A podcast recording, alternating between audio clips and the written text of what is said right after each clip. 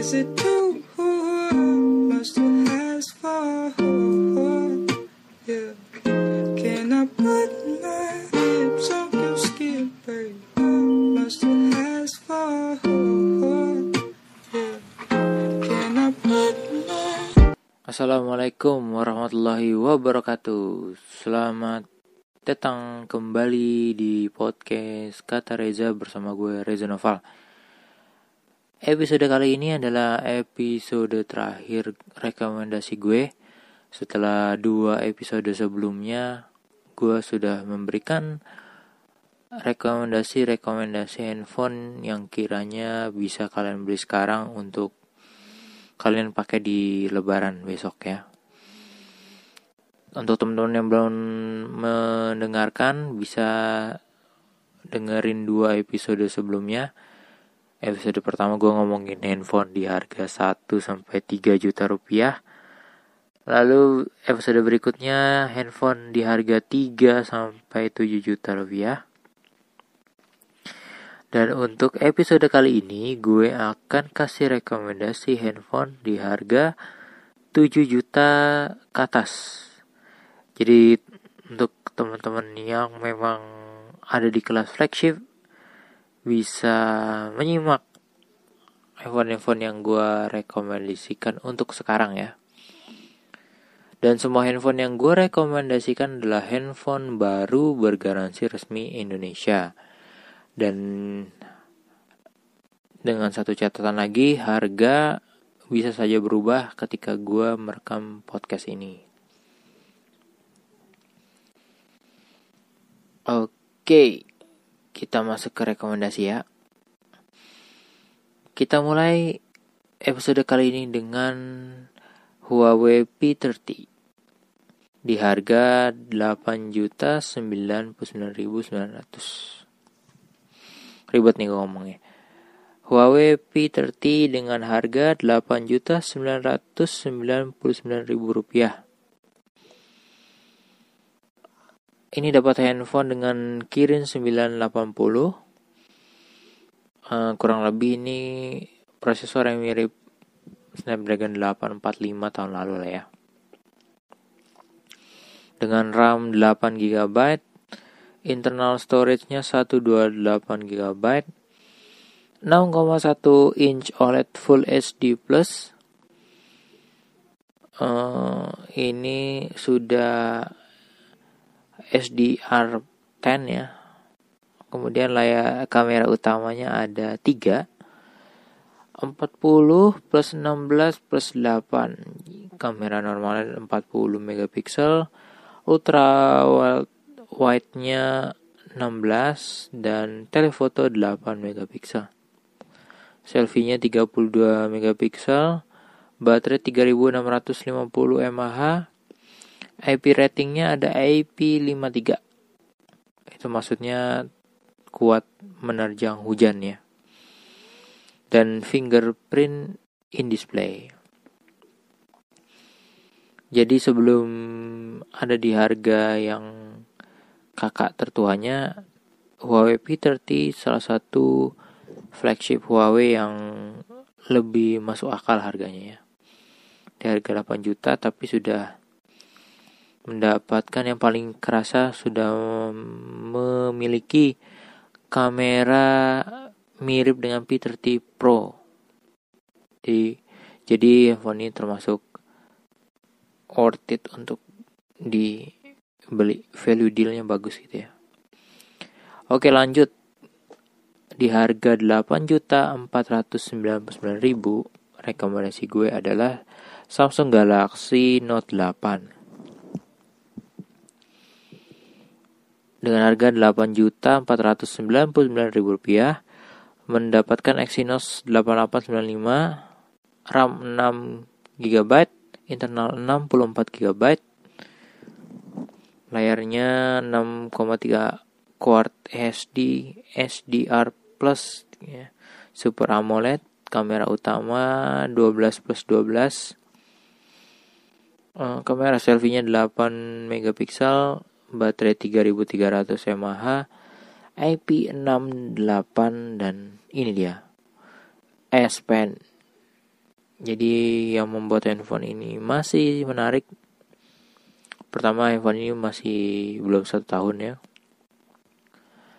Kedua, eh sudah sudah sorry sorry handphone ini sebenarnya sudah lebih dari setahun ya, karena sudah ada Note sembilan.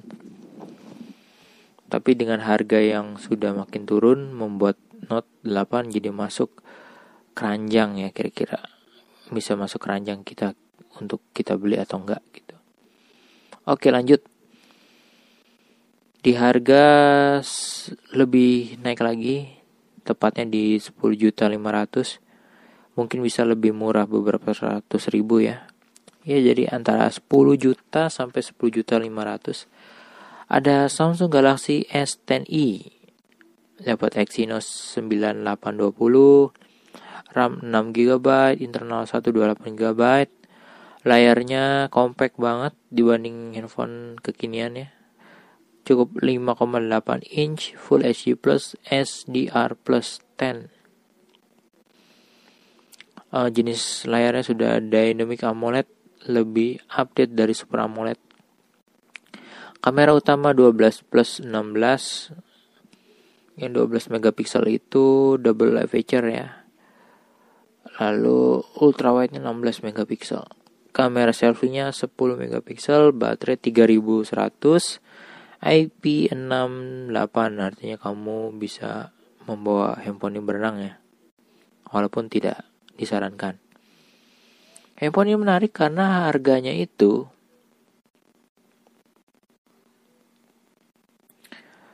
harganya tidak terlalu mahal untuk kelas flagship, dan yang ditawarkan adalah kemampuan S sepuluh dan S sepuluh Plus, tapi di di body yang compact. Itu yang ditawarkan dari S sepuluh e itu. Jadi teman-teman yang nggak suka handphone gede tapi mau handphone flagship, pilihannya ini. Lanjut, ada Samsung Galaxy Note sembilan di harga sebelas juta enam ratus sembilan puluh sembilan ribu rupiah. Exynos sembilan delapan satu nol, RAM enam giga byte, internal seratus dua puluh delapan giga byte, layar enam koma empat inch, Quad H D plus S D R plus yeah. S D R sepuluh ya. Super AMOLED, uh, kamera utamanya dua belas plus dua belas, kamera selfie-nya delapan, baterainya empat ribu mAh, I P enam delapan plus S Pen. Jadi kalau teman-teman yang sampai sekarang masih fans Note, seri Note-nya Samsung, sebelum datang Note sepuluh, uh, waktu gue rekam podcast ini, Note tertingginya Samsung ya ini, Samsung Note sembilan. Jadi teman-teman yang mau S Pen tercanggih di Samsung, pilihannya ini. Lanjut, yang sudah disinggung tadi, ada Huawei P tiga puluh Pro di harga dua belas juta sembilan ratus sembilan puluh sembilan ribu rupiah. Ini flagship tertingginya Huawei ya. Dapat Kirin sembilan delapan nol, RAM delapan giga byte, internal dua ratus lima puluh enam giga byte. Layarnya cakep banget, enam koma empat tujuh inch OLED Full H D plus. Dan kameranya ada empat. Ada empat sensor ya, empat lensa. Sertifikat by Leica ya, Leica Quad Camera, yaitu empat puluh megapiksel plus dua puluh megapiksel ultrawide, delapan megapiksel periskop dan T D F. Sorry, T O F ya. Jadi ada empat kamera dan ini jualan utamanya P tiga puluh Pro. Selfie-nya tiga puluh dua megapiksel, baterai empat ribu dua ratus mAh, I P enam delapan, dan sudah fingerprint in display. Jadi jualan utama handphone ini adalah mungkin ini handphone dengan kamera terbaik yang dijual resmi di Indonesia ya. Untuk saat ini Huawei P tiga puluh Pro yang hebatnya bisa mengubah foto tengah malam serasa foto tengah tengah hari ya, siang-siang gitu, karena terang gitu. hebat-hebat. Lalu rekomendasi berikutnya, mungkin rekomendasi terakhir dari gue ya di kelas flagship, ada jelas ada Samsung Galaxy S sepuluh Plus di harga tiga belas juta sembilan ratus sembilan puluh sembilan ribu rupiah. Ini adalah flagship terbaik Samsung hingga detik ini yang dijual resmi jelas di Indonesia.